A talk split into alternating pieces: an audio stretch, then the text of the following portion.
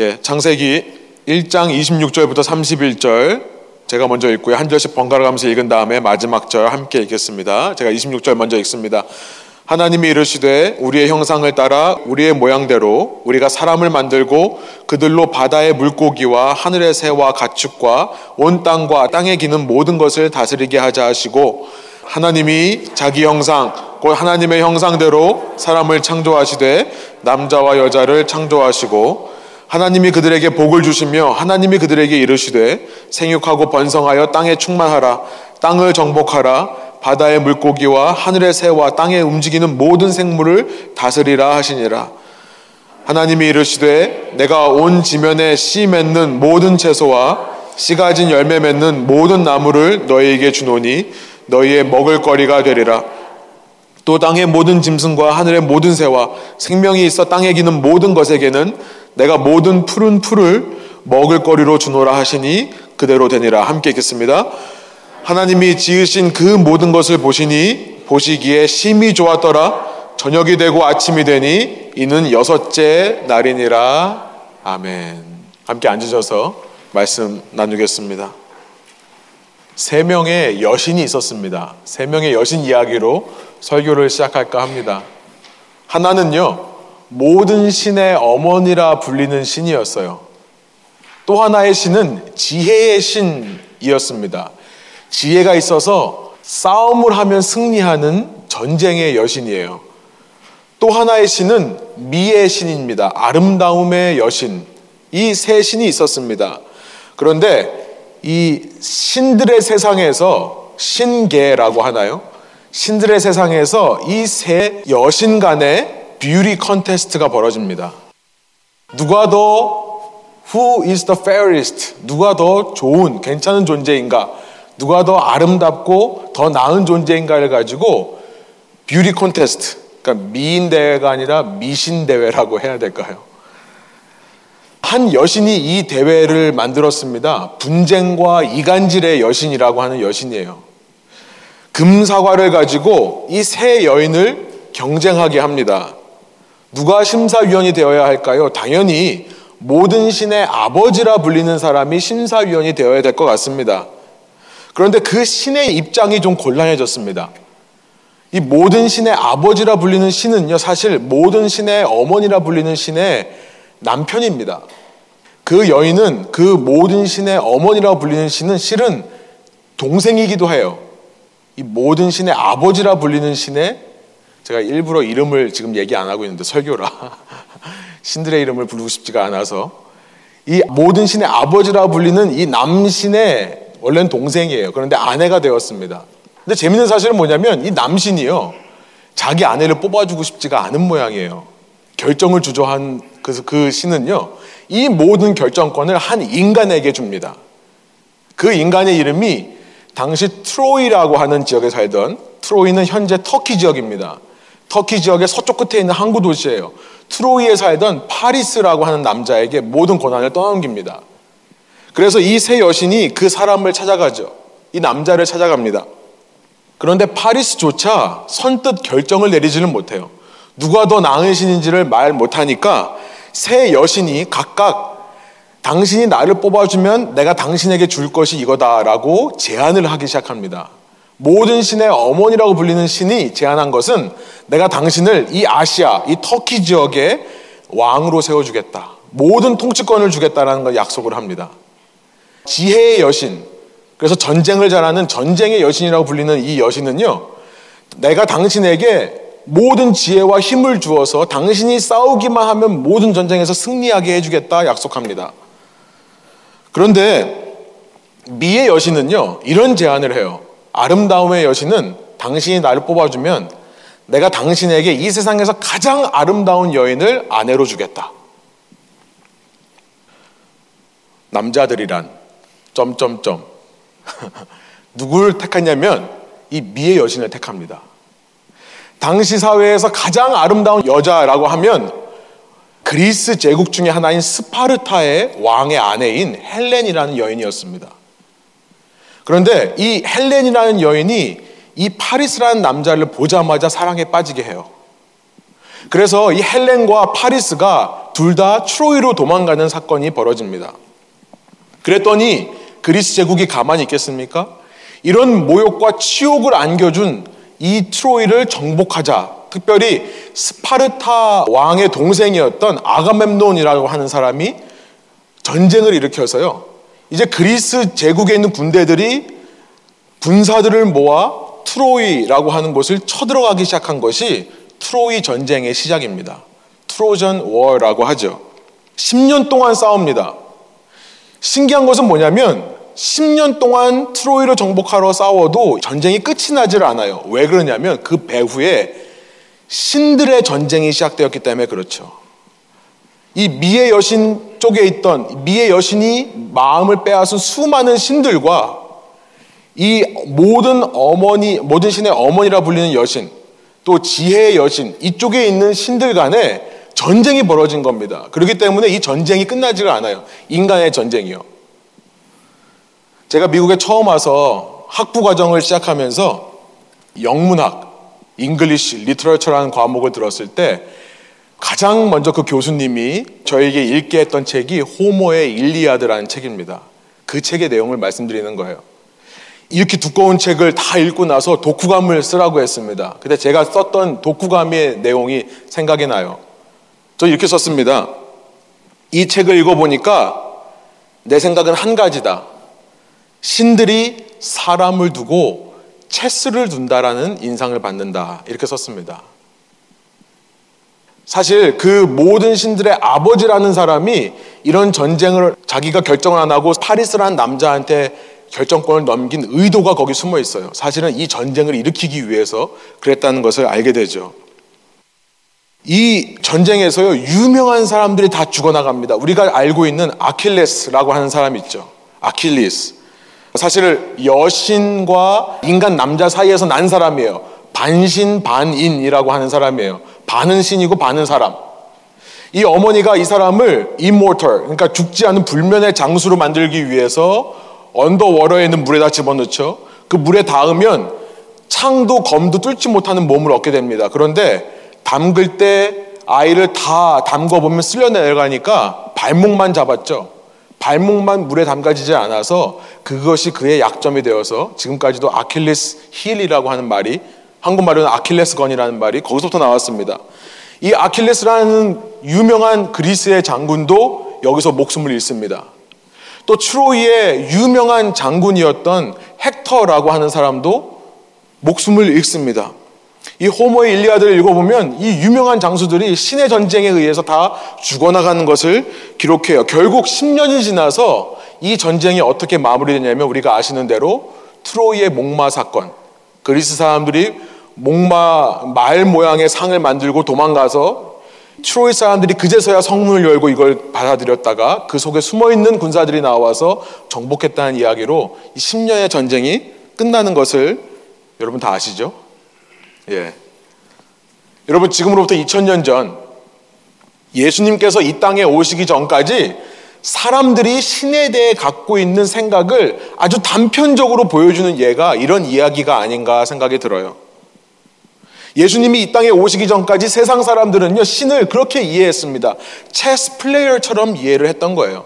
우리는 그 체스판의 말이었고, 우리는 판 위에 놓인 말이고, 누군가가 이것을 조장해서, 조종해서 이 땅의 역사를 이루어 나간다고 생각했던 것이 사람들의 생각이었습니다. 그보다 훨씬 전, 훨씬 전 사람들은 하늘의 해와 달과 별을 보면서 그것들이 신이라고 생각을 했습니다. 무슨 일 때문에 신이 인간이 하는 일이 마음에 안 들면 여러 가지 자연재해를 일으켜서 인간을 심판한다고 믿었었어요.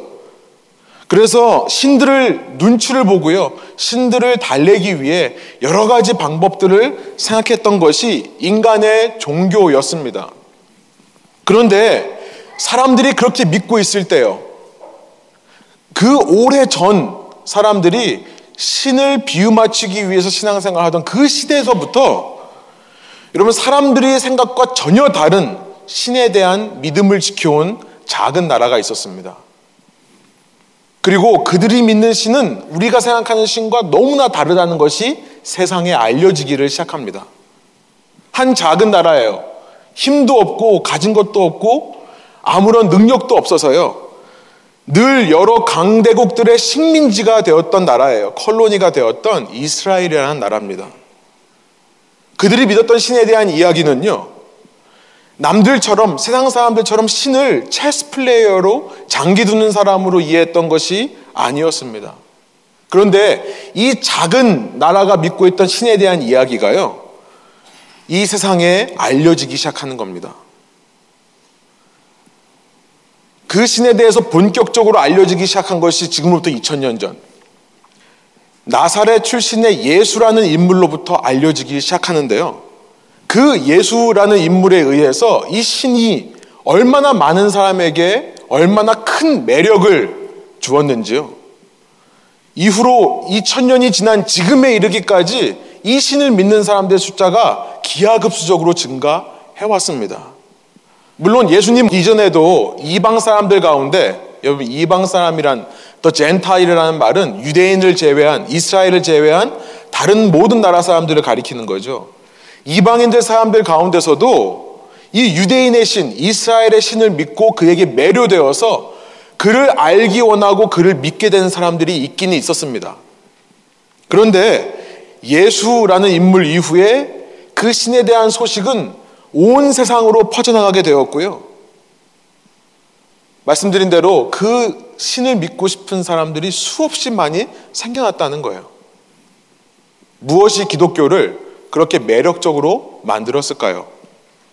신에 대해서 너무나 제한적으로 이해하던 사람들, 신에 대해서 너무나 편협하게 좁게 이야기하던 사람들, 다른 말로 말해서 신에 대해서 너무나 신을 인간적으로 이해하던 사람들에게 기독교에서 말하는 신은 너무나 다른 겁니다. 너무나 다르기 때문에 여러분 아이러니컬하게도 매력적이었습니다. 너무나 달랐기 때문에 오히려 메이크 센스가 되는 겁니다. 그 이유 중에 많은 것을 들 수 있겠지만 그 중심에 있는 한 가지를 오늘 본문이 말씀하시는 거죠. 하나님께서 사람을 감동시켜서 쓰게 하신 이 성경이라고 하는 하나님의 말씀 1장부터 선포하는 이야기가 뭐냐면 이 세상을 창조하신 하나님께서 사람을 대하는 방식은 그 당시 사람들이 생각하던 신들이 대하는 방식과 전혀 다르다는 이야기로 시작하는 겁니다. 이 세상을 창조하신 하나님은 사람을 자기 자식처럼 대하더라라는 말로 시작하는 겁니다. 여러분, 우리가 읽은 26절, 27절 제가 다시 한번 읽어볼게요. 하나님이 이르시되 우리의 형상을 따라 우리의 모양대로 우리가 사람을 만들고 그들로 바다의 물고기와 하늘의 새와 가축과 온 땅과 땅에 기는 모든 것을 다스리게 하자 하시고 하나님이 자기 형상 곧 하나님의 형상대로 사람을 창조하시되 남자와 여자를 창조하시고 이렇게 되어 있습니다. 여러분 우리는요 하나님의 형상으로 창조받은 사람들이다 라고 지금 이야기하고 있는 겁니다. 이게 무슨 말일까요? 쉽게 얘기하면 당시 사람들에게 이것은 부모 자식 간에 사용되는 말이라는 거죠. 우리는요 하나님의 아들 딸들이 아닙니다. 하나님의 아들 딸이었다면 우리는 신들이었을 거예요. 그런데 우리는 하나님의 창조물이라고 분명히 말씀하세요. creation, created beings. 우리는 창조된 존재라는 것을 분명히 말씀하세요. 여러분 창조주와 creator와 creation, 창조물의 관계가 얼마나 먼지 아시죠? 제가 자꾸 자주 드는 예인데요. 여러분 집에서 벌레가 나오면 어떻게 하죠? 벌레가 나오면 우리는 아무 생각 없이 휴지를 가져다가 벌레를 꾹 눌러 죽입니다. 여기는 네가 있을 곳이 아니다. 우리는 그러죠. 여러분 근데 그거 아세요? 벌레와 우리는 같은 레벨이에요. 우리는 same level. 우리는 둘 다 창조물입니다. 근데 우리도 아무렇지도 않게 죽일 수 있는 그런 거리보다 창조주와의 거리는 얼마나 더 멀까요? 기독교는요, 이 땅의 모든 생명은 창조되었다라고 믿는 종교입니다. 그런데 거기서 끝나는 게 아니에요. 그렇게 세상에 있는 모든 생명을 창조하신 창조주가 사람들을 지으실 때 자기 형상을 집어넣어서 지었다는 것을 말씀하시는 종교가 기독교예요. Let us make man in our image. 우리의 형상으로 만들자. 여러분 이 단어가 가장 잘 이해되는 context는 부모와 자식이죠. 우리가 노력하지 않아도요. 자식들이 얼마나 우리를 닮습니까? 생긴 것만이 아니라 하는 행동을 보면요. 기가 막힌 게요. 가르쳐 주지 않는데 걷는 모습까지 똑같아요. 뒷모습을 보면 그렇죠. 아빠가 걷는 모습대로 아들이 걷고 그러죠. 그래서 자식 속에 부모의 형상이 있다라고 사람들이 이해했던 겁니다. 자식 속에 부모의 형상이 있다. 우리와 벌레의 간격보다 하나님과 우리 사이의 간격이 훨씬 더 큰데도요. 하나님께서 우리를 자녀 대하듯이 대하신다라는 선언으로 이 말씀이 시작한다는 겁니다. 기독교가 그 당시 사람들이 믿어왔던 모든 종교들과 또 신에 대한 이해와 전혀 다른 차별되는 점이 바로 이 점이라는 거예요. 그리고 이것이 기독교가 그때부터 지금까지 수많은 사람에게 매력적인 종교가 되었던 이유도 바로 여기 있습니다. 역사를 조금이라도 공부한 사람들은요, 인류의 역사 속에 생명 존중 사상, 인간 존엄 사상을 불러일으킨 그 사람들이 기독교인이라는 것을 부인할 수 없을 것입니다. 당시 로마 사회가 어땠습니까? 로마 시민으로 태어나면 완벽한 인간이어야 했습니다. 그래서 여인들이 아이를 낳는데요. 아이에게서 조금이라도 흠이 발견되면 길바닥에다 버려도 아무 문제가 되지 않던 사회였습니다. 로마 사회는요, 여자를 인간 취급하지 않던 사회였죠. 남자의 소유물로 취급했던 사회였습니다. 그러니까 전쟁을 하기 위해, 전쟁에 나가는 사람들은 남자인데요. 그 전쟁을 서포트하기 위해 몸을 파는 여성들을 얼마든지 만들어서 세울 수 있던 사회가 로마 사회였어요. 합법적으로요. 전혀 문제가 안 되었습니다. 그만큼 미개하여서 생명에 대한 존중 사상이 없고 성별 간의 인종 간의 차이를 두는 것이 너무나 당연한 전 세계의 문화 속에 기독교가 와서 닿을 때마다 어떤 일이 일어나는지 아십니까? 흐름이 바뀌어요. 사람이 얼마나 중요한 존재라고 하는 것이 깨달아져요. 그 이후 밑바탕에는 우리 모든 사람들이 하나님의 형상으로 창조된 쉽게 말해 하나님의 자녀된 존귀함이 있다는 것을 인식하는 것이 기독교이기 때문에 그렇습니다. 그것이 밑바탕에 깔렸기 때문에 그런 거예요. 하나님을 사랑하고 하나님을 귀하게 여기는 만큼 그 하나님의 형상에 들어있는 한 영혼 한 영혼들을 사랑하고 귀하게 여기는 것이 여러분 기독교 신앙의 스타링 포인트, 출발점이었다는 겁니다. 이런 기독교가 세상을 바꾸고 세상의 흐름을 뒤집어 놓았다는 것은 전혀 이상한 일이 아니죠. 물론 살다 보면요. 우리 만나는 사람들 중에요. 정말 악한 사람들도 많이 있습니다. 못된 사람들이 있는 것 같아요. 일부러 악한 의도를 가지고 사람들을 힘들게 하는 사람이 있는 것 같습니다. 또 연약한 사람도 있어요. 마음은 그렇지 않지만 약하기 때문에 사랑을 베풀지 못하는 사람. 사랑을 베풀기보다 사랑받기를 더 좋아하는 사람, 관심을 주기보다는 내가 너무 약하기 때문에 관심을 받고 싶은 사람들. 그래서 주위 사람들을 나를 위한 도구로 이용하는 사람들도 분명히 있습니다.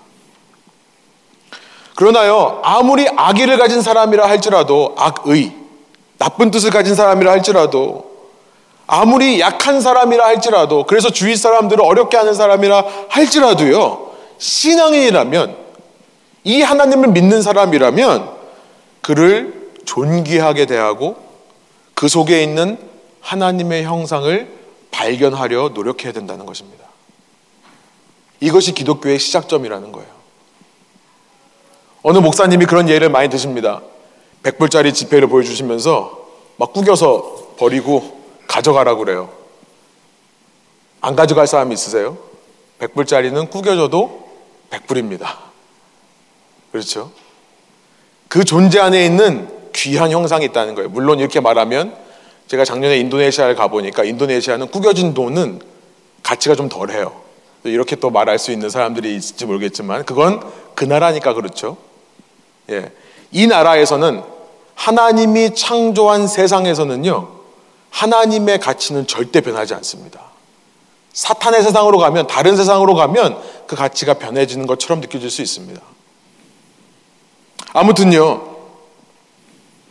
하나님께서 창조하고 다스리는 세상이라면 아무리 헌 집회라 해도 그 속에서 하나님의 모습을 발견할 수 있기 때문에 그가 하나님께서 자식처럼 여기는 존재라는 것을 발견할 수 있기 때문에 그를 존귀하다라고 인정하는 것, 인정하고 받아주는 것, 그를 사랑해주는 것, 그를 기다려주고 받아줄 수 있는 것, 참을 수 있는 것.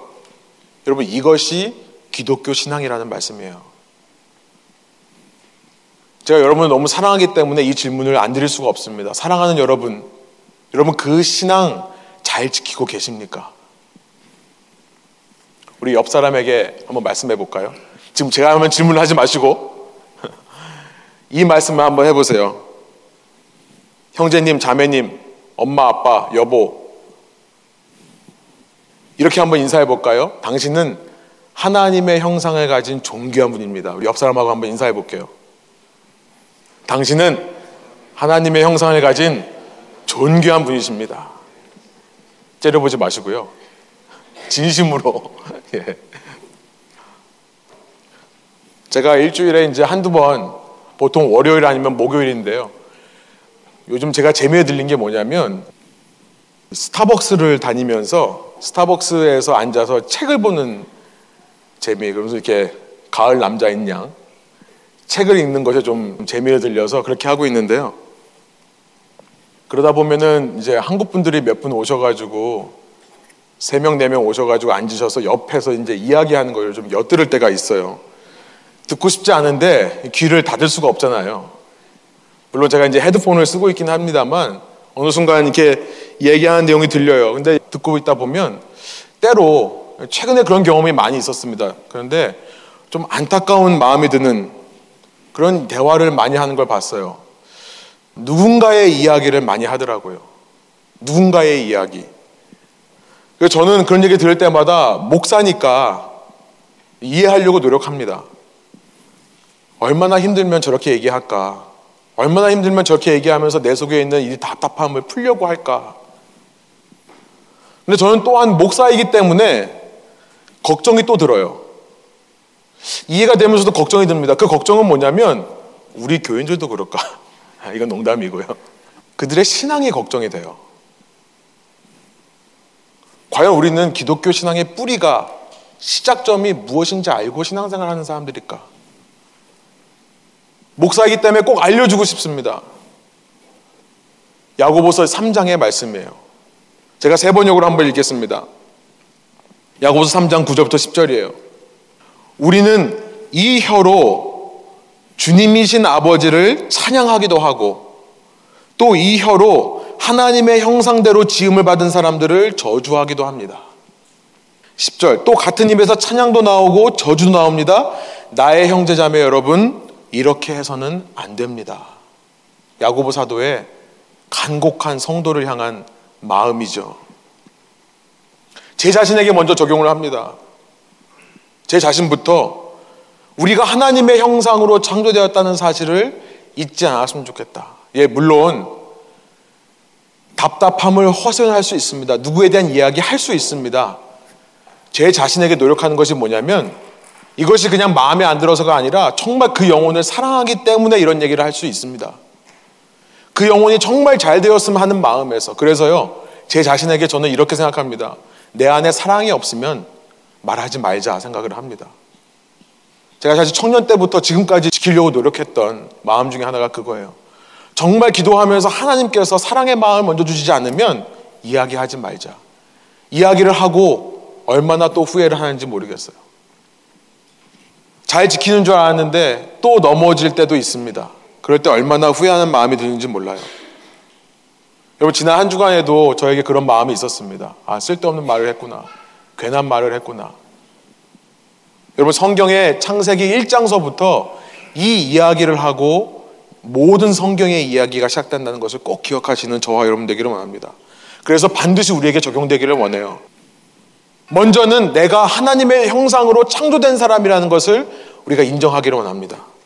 아무리 내 안에 악한 모습이 있고 약한 모습이 있다 하더라도 그렇죠. 사실 나를 제일 용서하지 못하는 사람은 내 자신이에요. 아무리 그렇다 하더라도 하나님의 형상을 발견해내려 노력하는 내가 되기를 먼저 원합니다. 결국 나를 귀하게 여기지 않으면 남도 귀하게 여길 수 없는 것이기 때문에 그렇습니다. 그런데 나에게서 한 걸음 더 나아가서요. 남에게 있는 하나님의 형상을 발견할 수 있는 저와 여러분 되기를 소원합니다. 쉽지 않은 일이에요. 그러나 이것이 참 신앙이다. 주님께서 제게 주시는 메시지입니다. 제가 여러분과 나누고 싶은 메시지예요. 그 신앙이 회복될 때 교회가 교회다워지는 거다. 신자가 신자다워지는 거다. 이 말씀을 마음에 품으시기 원합니다.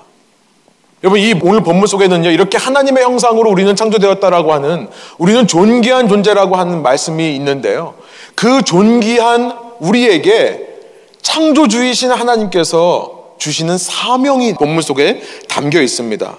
우리가 알게 되는 것은 뭐냐면 결국 우리를 그렇게 체스판 위에 장기 말로 두지 않으시고 자신의 형상을 집어넣은 자신의 자녀처럼 우리를 창조하신 이유는 결국 이 두 가지 사명을 이루시기 위해서다라는 것을 깨닫게 돼요. 그래서 남은 시간 여러분과 그 사명 혹은 소명이라고 할 수 있는 두 가지를 좀 나누려고 합니다. 다시 말씀드리지만 이것이 하나님께서 우리를 장기 말로가 아니라 하나님의 형상으로 창조하신 목적이 된다는 것입니다. 첫 번째가 뭐냐면 하나님의 형상으로서의 우리의 사명은 이렇게 정리해 볼 수 있습니다. 이 세상 속에서 이 세상을 주님의 나라로 만들고 확장시켜 나가기 위해 그런 것이다. 이렇게 생각해 볼 수 있습니다. 우리 28절부터 30절의 내용이 그거죠. 저희 함께 한번 28절을 읽어보고요. 제가 29절, 30절 읽겠습니다. 먼저 28절 한번 한 목소리로 읽어보겠습니다. 하나님이 그들에게 복을 주시며 하나님이 그들에게 이르시되 생육하고 번성하여 땅에 충만하라 땅을 정복하라. 바다의 물고기와 하늘의 새와 땅에 움직이는 모든 생물을 다스리라 하시니라. 29절 하나님이 이르시되 내가 온씨 맺는 모든 채소와 씨 가진 열매 맺는 모든 나무를 너에게 주노니 너의 먹을거리가 되리라. 30절 제가 읽습니다. 또 땅의 모든 짐승과 하늘의 모든 새와 생명이 있어 땅에 기는 모든 것에게는 내가 모든 푸른 풀을 먹을거리로 주노라 하시니 그대로 되니라 하나님께서 우리 가운데 하나님의 형상으로 창조하신 첫 번째 목적은 뭐냐면 세상을 주님의 나라로 세워가라라는 의도에서였다. 26절에 그것이 나와 있었죠. 26절 다시 한번 보여주시면 애초에 바로 이 목적을 위해 우리의 형상으로 만들자라는 얘기가 나왔다는 것을 우리가 압니다. 26절이에요. 하나님이 이르시되 우리의 형상을 따라 우리의 모양대로 우리가 사람을 만들고 그들로 바다의 물고기와 하늘의 새와 가축과 온 땅과 땅에 기는 모든 것을 다스리게 하자 하시고 다스리는 사명이 주어진 겁니다. 그를 위해서 하나님께서 우리에게 당신의 형상을 부어주신 거예요. 다스리는 사명을 위해서요. 아무 데나 가서 내가, 야, 너 이거, 이거 해. 그러면 당신이 누군데? 이럴 거 아니에요. 그러니까 하나님을 닮은, 우리 아버지를 닮은 내가 가면 알아보겠죠? 바로 그 목적을 위해 우리를 하나님의 형상으로 창조하셨다. 그래서 이 1장 28절부터 30절의 내용을 많은 사람들이 문화 사명이라고 합니다. cultural mission이라고 해요. 문화 사명. 문화라는 말, culture라는 말, cultivate이라는 단어에서 나왔습니다. 경작하다, 다스리다라는 단어에서 나온 말입니다. 문화라고 하는 것은 사람들이 이 땅에서 사는데요. 그냥 살지를 않고 이 땅에 자연 그대로 사는 게 아니라 cultivating the nature. 그래서 줄여서 컬처라고 하는지도 모르겠어요. 썰렁한 조크입니다만. cultivating the nature.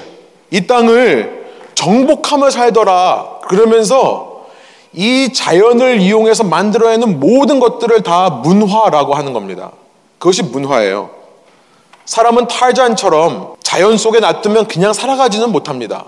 그렇죠? 자연 속에 사람을 갖다 놓으면요. 이 사람은 늘 나무를 잘라다가 집을 만들어요. 풀을 뜯어다가 불을 지핍니다. 돌멩이를 깨서 도구를 만들어요. 사람들이 왜 이렇게 사는가? 사람들은 원래 그래서 그래. 이런 게 아니라요. 우리는 뼛속까지 하나님의 형상이기 때문에 하나님의 형상으로서 문화 사명을 받은 사람이기 때문에 그렇다는 것을 1장이 얘기하는 겁니다. 여러분이 이 땅에서 공부하고 결혼하고 자녀를 낳아서 기르는 직장 생활하는 모든 이유 신앙이 없을 때는요 그냥 인간이니까 해야 되니까 그런 줄 알았어요. 그것이 우리의 본성인 줄로 생각을 했습니다.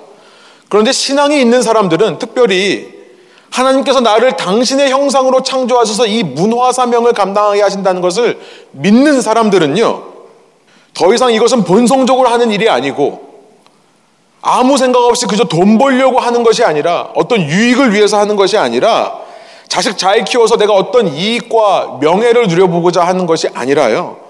이 일을 통해 이 세상에 하나님의 통치를 더 이루기 위해 하더라라는 것입니다. 다음 시간 살펴보겠습니다만 하나님께서 이런 권위를 주셨다고 해서 우리가 왕이 되는 것은 아닙니다. 우리는 왕의 대리인이에요. 엠베서더입니다. 그러니까 쉽게 말하면 주인이 있고 우리는 매니저라는 거예요. 매니저로서 주인의 일을 대신 맡은 거죠. 그래서 신앙생활이란 여러분 교회 안에서만 일어나는 종교적인 행위가 신앙생활이 아닙니다. 여러분 우리의 삶 속에서 특별히 이 도시의 삶 속에서 여러분이 무엇을 하시던 간에 그 일을 통해 하나님의 뜻을 이루는 것이 우리가 받은 사명이라는 것을 알게 돼요. 똑같이 공부하고 똑같이 직장 다니고 똑같은 삶을 사는 것처럼 보이지만 하나님의 손과 발이 되어서 주권 의식을 가지고 내가 주체가 되어서 남에게 끌려가는 것이 아니라 하나님의 영광을 위해 내가 주체가 되어서 하나님의 나라를 확장해가는 일을 위해 우리가 하나님의 형상으로 창조되었다는 것입니다. 고린도서 10장의 말씀이 생각납니다.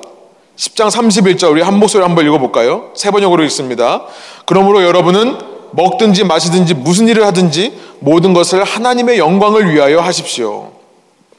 먹든지 마시든지 무슨 일을 하든지 하나님의 영광을 위해 하는 거다. 32절 제가 있습니다. 여러분은 유대 사람에게도 그리스 사람에게도 하나님의 교회에도 걸림돌이 되지 마십시오라고 말한 다음에 33절 이렇게 말씀하세요. 나도 모든 일을 모든 사람의 마음에 들게 하려고 했습니다. 그 다음에 후반부를 함께 한번 읽어볼게요. 그것은서부터요. 그것은 내가 내 이로움을 구하지 않고 많은 사람의 이로움을 추구하여 그들이 구원을 받게 하려는 것입니다. 여러분 33절에서 하나님의 나라를 확장해 간다는 것을 구체적으로 두 가지로 알려주는 겁니다. 첫 번째가 뭐냐면 많은 사람의 이로움을 추구하는 거다. 여러분 무슨 일을 해도요.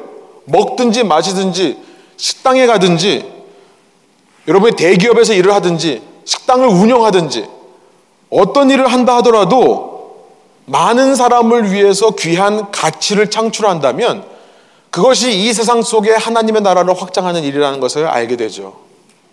우리가 살고 있는 도시, 이 도시에서 더 많은 가능성이 있는 일입니다. 그런데 그게 다가 아니에요. 두 번째는 뭐냐면 하나님의 나라를 확장하는 문화 사명은요. 두 번째로 나타납니다. 뭐냐면 많은 사람들로 하여금 이익을 받을 뿐만 아니라 그들로 구원에 이르도록 하는 것.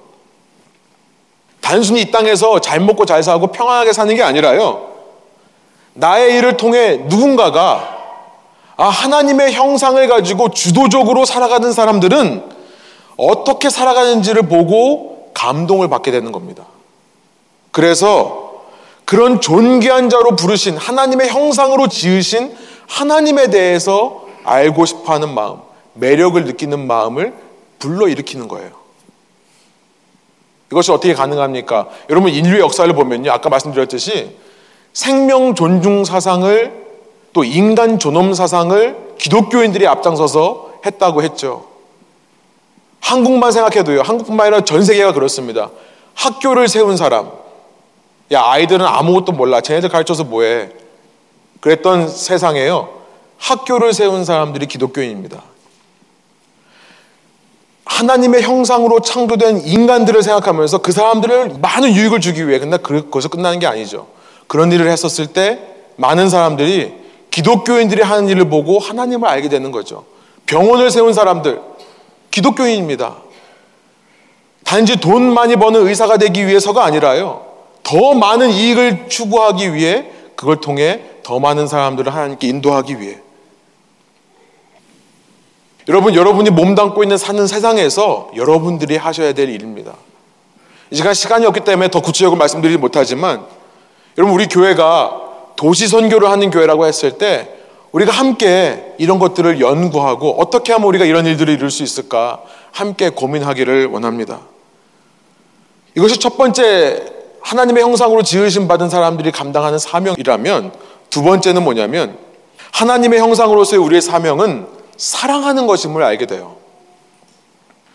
이 말씀하고 저희가 말씀을 마치기 원하는데요. 27절입니다. 하나님이 자기 형상, 곧 하나님의 형상대로 사람을 창조하시되 남자와 여자를 창조하시고 31절 하나님이 지으신 그 모든 것을 보시니 보시기에 심히 좋았더라 저녁이 되고 아침이 되니 이는 여섯째 날이니라 하나님께서 이전까지 5일 창조에는 심히 좋았다는 말씀을 안 쓰셨습니다. 그런데 자신의 형상대로 사람을 만드신 후에 심히 좋았더라라는 표현을 쓰세요. 근데 여러분 27절이 신기하지 않습니까? 하나님이 자기의 형상으로 사람을 창조했는데 둘을 창조하는 거예요. 하나님 무슨 말입니까? 하나님 한 분이라는 거죠. 한 분이신 하나님이 사람을 창조했는데 남자와 여자 이게 무슨 말일까요? 신기하지 않으세요? 이제 2장에 가면 요 인간 창조의 모습을 좀 더 자세하게 2장에서 얘기를 합니다. 제가 시간 관계상 여기서 나누지 않고요. 여러분 그 교재를 가지고 여러분이 스스로 공부하시며 순모임에서 모여서 한번 그 얘기를 나눠보시면 좋을 것 같아요. 그런데 2장의 맨 마지막에 하나님께서 여기까지가 인간 창조다라고 말씀하신 장면이 있어요. 이렇게 하나님의 형상대로 남자 여자를 창조해놓고 끝난 게 아니라요. 이 장면을 이룰 때 완전한 인간 창조가 이루어진다. 2장 24절입니다. 세 번역으로 한번 한 목소리 읽어볼까요? 그러므로 남자는 아버지와 어머니를 떠나 아내와 결합하여 한 몸을 이루는 것이다. 여러분 이것은요 단지 결혼에 대한 말씀이 아닙니다. 남자 여자가 엄마로부터 독립해서 한 가정을 이루라 이것이 다가 아니에요. 하나님의 형상으로 창조된 사람들이 복수였습니다. 그런데 이 복수가 하나가 될 때 그 창조가 완벽해진다는 사실을 말씀하시는 거예요. 어렵죠. 다시 한번 말씀드릴게요. 하나님의 형상으로 복수의 인간이 창조되었는데요. 이 복수의 인간이 하나님의 형상으로, 하나이신 한 분의 형상으로 다시 하나가 될 때 하나님의 창조, 인간 창조가 완벽해진다는 것을 말씀하시는 겁니다. 여러분, 이전까지는 사람들이 이게 무슨 말인지를 몰랐어요. 우리가 믿는 하나님은 이스라엘 유대인들의 생각입니다. 우리가 믿는 하나님은 한 분인데 어떻게 그 형상으로 둘이 창조되고 둘이 하나가 될 때 완벽한 인간의 모습이라고 말씀하시는지 이해를 못했습니다. 그런데요, 예수님에 의해서 이것이 이해되기 시작하는 겁니다. 예수님이 이 땅에 오셔서 이걸 우리에게 이해시키는 거예요. 예수님을 통해 우리가 아는 사실은 뭐냐면 하나님은 한 분이 아니라 세 분이라는 사실을 알게 되었어요. 그렇죠? 세상을 창조하시고 우리의 삶을 이끌어 가시는 성부 하나님, 아버지 하나님이 있고 예수님, 성자 하나님입니다. 그 하나님의 아들이신 예수님. 우리 지난 시간 살펴봤습니다만 하나님의 말씀이라고 표현된 신과 인간에 있는 다리가 되는 예수님이라는 분이 또 계신다는 것을 알게 돼요. 그리고 그 예수님께서 이제 내가 너희를 위하여 죽고 부활하여서 하늘로 올라가면 너희에게 성령 하나님이 오실 거라는 것을 알려주세요. 성령 하나님, 예수님을 믿는 사람들 마음 속에 그들의 영혼 속에 와서 거하시는 하나님. 한 분인 줄 알았던 하나님이 실은 세 분이었다는 것을 알려주시는 거죠. 우리가 우리의 형상대로 사람을 창조하자 했을 때 유대인들은요, 이 우리라는 표현이 하나님은 높으시기 때문에 유대인들은 높은 거를 말할 때 복수를 쓰거든요. 유대인들은 우리라는 표현이 그저 하나님이 높으신 분이기 때문에 그렇게 표현한 줄로 알았습니다. 그런데 예수님에 의해서 하나님 자체가 복수라는 사실을 알게 돼요. 복수의 형상으로 창조되었으니까 복수죠.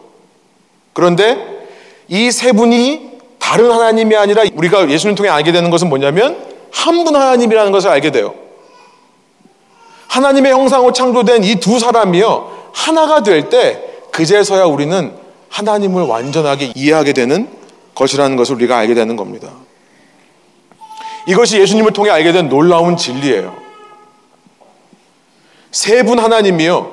완벽한 사랑의 관계 속에 있습니다. 우리가 흔히 말하듯이 하나님이 인간을 왜 창조했습니까? 사랑하기 위해서가 아니에요. 요한일서 4장 8절의 말씀처럼 하나님은 이미 사랑이세요. 한 분이지만 그 안에 세 분이서 완벽한 사랑의 관계를 이루고 있습니다. 사랑은 대상이 필요하거든요. 만일 하나님이 사랑이 아니라고 한다면 인간을 창조해서 사랑하는 분이라면 인간이 없으면 사랑이 결핍되는 분이죠. 그러면 신이 아닙니다. 모든 종교에서 신이 사람을 사랑한다고 말할 때 그 사랑 속에 세 분이 한 분이신 완벽한 사랑의 관계를 이루고 있는 것이 전제되지 않는다면 그 신의 모든 사랑은 신을 신되지 못하게 하는 거예요. 어렵습니다만 하나님께서 우리를 창조하신 이유는 뭐냐면 그 완전한 사랑을 나누어 주어서 맛보게 하시기 위해 그렇다는 것을 알게 되죠. 언제 인간 창조가 완벽해집니까? 둘이었던 사람이 하나가 될 때. 예수님 안에서요. 서로 존귀한 형상을 알아볼 뿐만 아니라 그 사람들이 연합하게 하는 사랑으로 하나가 될 때, 치유하시는 사랑으로 하나가 될 때, 그때 완전한 하나님의 형상이 회복된다는 사실. 여러분, 그 사명을 위해서 우리가 복수이신 하나님의 형상으로 창조되어 단수이신 하나님의 모습으로 살아가게 되는 것입니다. 여러분, 앞서 문화사명을 말씀드렸어요. 우리가 이 세상에 많은 이로움을 끼치고 그를 통해 많은 사람들이 주님을 알게 되는 그 원동력이 바로 이 사랑인 것입니다. 사랑이 아니고서는 우리가 이 시대, 이 도시 가운데 주님의 능력을 전할 길이 없습니다. 교회가 아무리 화려해지고 아무리 무엇을 추구한다 하더라도 사랑이 없으면 하지 못합니다. 세상은 관심이 없는 것처럼 보이지만 실은 우리가 진정한 사랑을 제시하면 매력을 느끼게 되어 있는 것입니다. 말씀을 정리해 볼게요.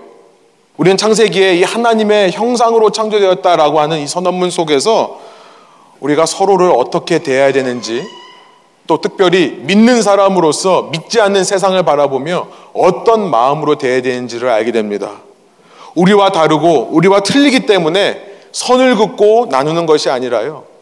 그들 속에도 존귀하신 하나님의 형상이 있는 것을 인정하고 알아보는 삶을 사는 것이 우리의 사명이다. 그 사명은 문화 사명으로 표현이 될 것입니다.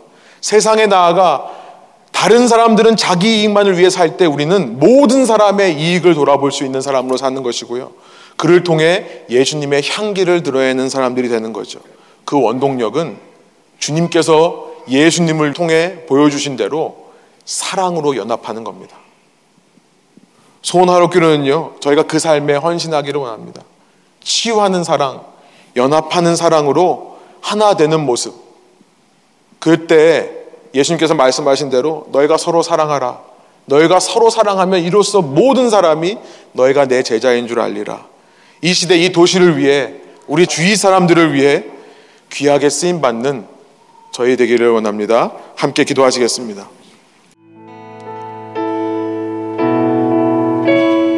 하나님 이 시간 말씀을 통해서 저희가 어떤 존재로 창조함을 받았는지 주님께서 말씀해 주시니 감사합니다. 존귀한 하나님의 자녀로 창조된 사람들, 먼저는 제 속에 있는 하나님의 형상을 발견할 수 있는 저희가 되게 하여 주옵소서. 때로는 부족하고 모자란 모습 많이 있지만 주님께서 주님께서 주님의 형상으로 만드신 자이기에 주님을 믿는다고 할 때에 내 자신도 인정할 수 있는 제가 되게 하여 주옵소서. 그리고 내 자신에게서 넘어서 내가 용서하지 못하는 사람, 내가 받아들이지 못하는 사람 있다면 그들을 품고 그들을 정말 주님 대하듯이 대하며 섬길 수 있는 저희가 되게 하여 주옵소서. 주님 세상에 나아가서 세상 사람들과 똑같은 인생 살지 않도록 인도하여 주옵소서. 자신의 이익만을 위해 사는 사람들이 아니라 먹든지 맞으든지 무엇을 하든지 하나님의 영광을 추구하며 모든 사람에게 많은 사람에게 이익을 주기 위해 예수님처럼 낮아지는 삶을 살 때에 주님 그를 통해 하나님의 자신의 형상으로 창조하신 이들을 사용하시는 주님이 발견되어지게 하여 주시고 이 모든 일을 하는 데 있어서 주님의 사랑이 필요합니다. 우리의 사랑으로 할 수 없습니다. 삼일체 하나님 세 분이시지만 한 분이신 하나님께서 무한히 부어 주시는 사랑으로 이 일을 감당할 수 있는 저희 되게 하여 주옵소서. 우리가 서로에게 사랑의 짐 외에는 지지 않는 자들 되게 하여 주옵소서. 감사드리며 예수 그리스도 이름의 영광을 위하여 기도합니다.